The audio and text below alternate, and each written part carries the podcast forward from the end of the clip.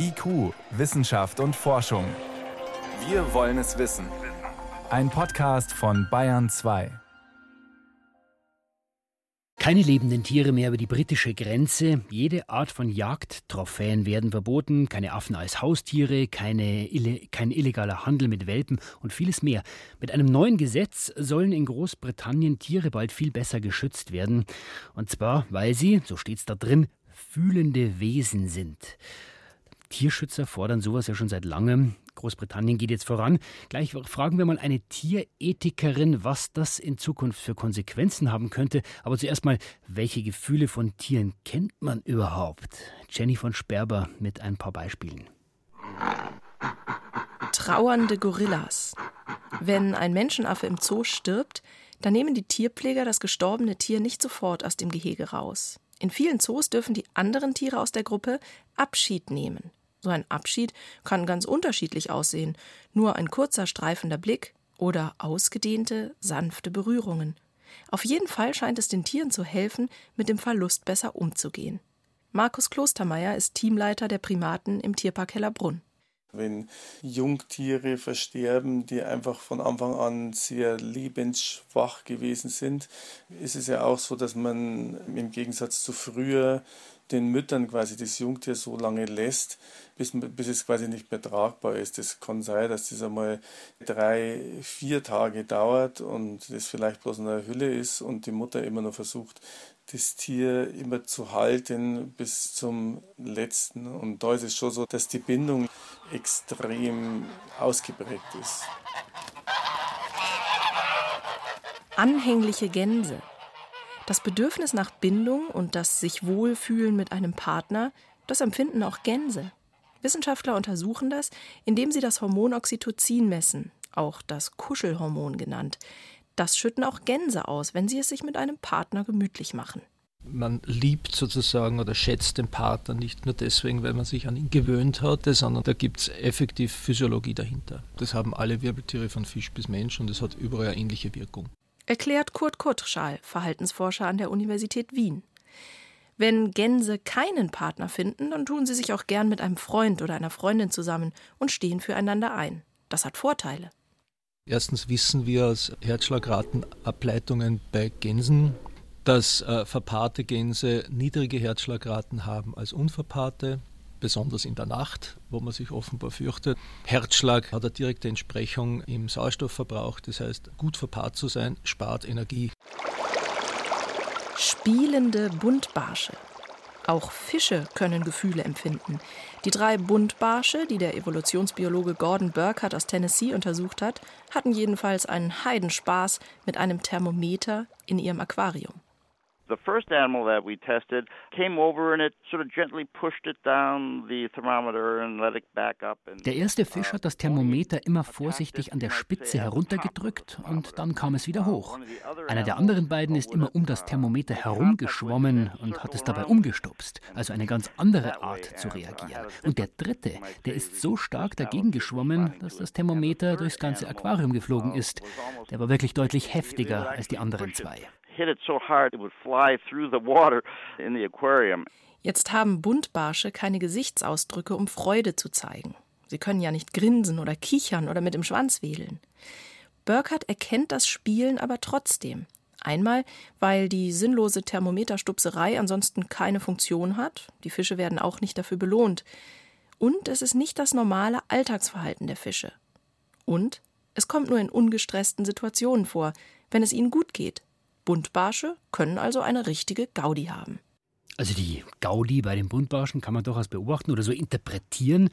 Dass Tiere Gefühle haben, das erscheint irgendwie einleuchtend. Und Großbritannien will dieser Tatsache auch gesetzlich jetzt mehr Rechnung tragen, geht voran und verankert Tiere als fühlende Wesen im Gesetz. Welche Folgen kann dieser Vorstoß haben? Das konnte ich vor der Sendung Judith Benz-Schwarzburg fragen. Sie ist Tierethikerin an der Universität Wien. Erste Frage, wann sagt man denn eigentlich, ein Tier hat Gefühle?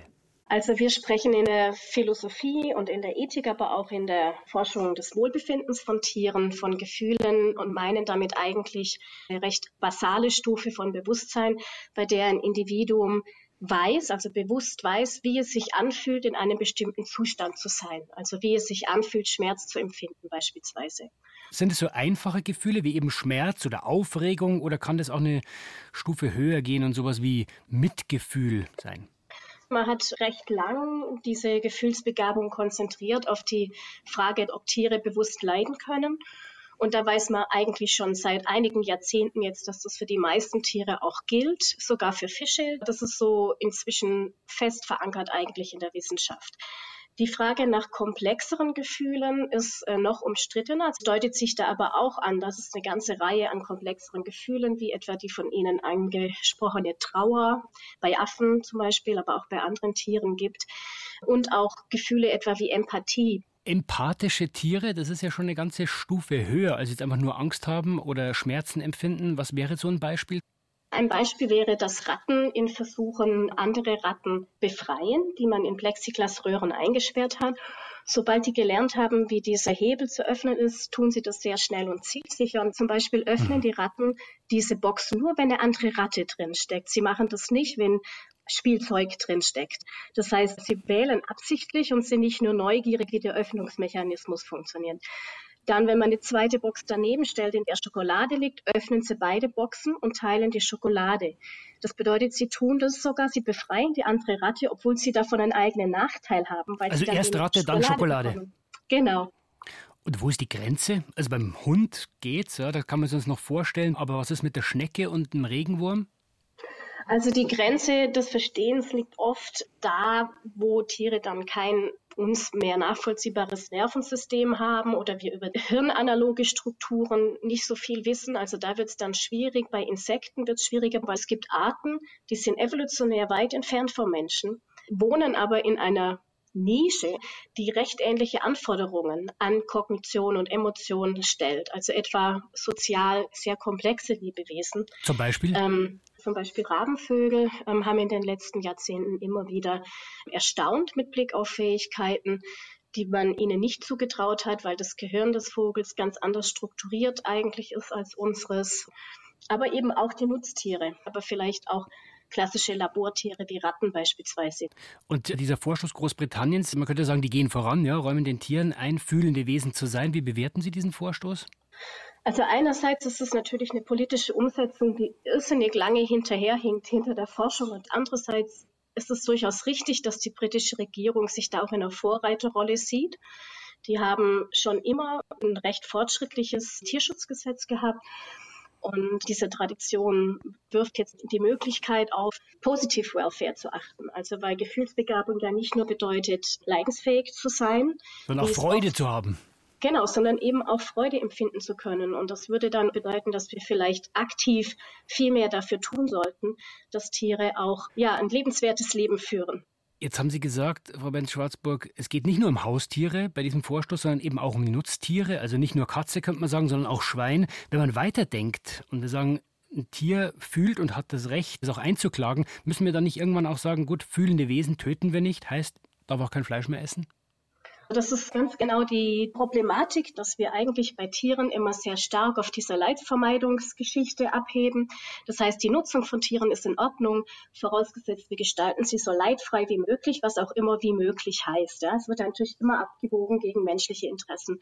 Aber eigentlich führt ein zunehmenderes, komplexeres Verständnis vom Tier dazu, dass wir Tiere als Subjekte mit diesen ganzen komplizierten Fähigkeiten und Bedürfnissen eben auch in den Blick bekommen. Und da stellt sich dann eher die Frage, ist es gut genug, Leid zu vermeiden oder müssen wir auch zum Beispiel Tieren ein umfangreiches Mutter-Kind-Verhältnis ermöglichen? Ja, also viele sozial lebende Tiere, unter anderem auch Schweine, haben sehr intensive Beziehungen zu ihren Jungtieren und sehr viele Haltungssysteme, denken Sie an die Ferkelschutzkörbe, haben gar keine Möglichkeit, mit diesen Jungtieren wirklich in, in soziale Interaktion zu treten. Das heißt, Ihr Fazit momentan, Frau Benz-Schwarzburg, ein Schritt in die richtige Richtung äh, Großbritanniens und wir hinken hinterher und müssen eigentlich nachziehen? Also ich glaube schon, dass die bisherigen Vorstöße unserer Bundeslandwirtschaftsministerin hier nicht weit genug reichen. allerdings auch in ähnlichen Bereichen, in denen auch die Briten nicht weit genug gehen. Also wir haben unglaublich lange Übergangsfristen für die Käfighaltung von Schweinen in Völkerschutzkorb mit acht Jahren und 15 Jahren. Das sind ewig lange Übergangsphasen. Und da muss dringend nachgebessert werden, weil diese Tiere im Prinzip ihr halbes Leben in solchen ganz stark eingeschränkten Käfigen verbringen, in denen sie sich nicht vor und zurück bewegen können und eben auch zum Beispiel kein komplexes Sozialverhalten ausleben können. Tiere sind fühlende Wesen und das soll bald auch im Gesetz stehen, in Großbritannien zumindest. Was das langfristig bedeuten kann, das hat uns Judith Benz-Schwarzburg eingeschätzt. Sie ist Tierethikerin an der Universität in Wien. Frau Benz-Schwarzburg, ich danke Ihnen für das Gespräch. Gerne.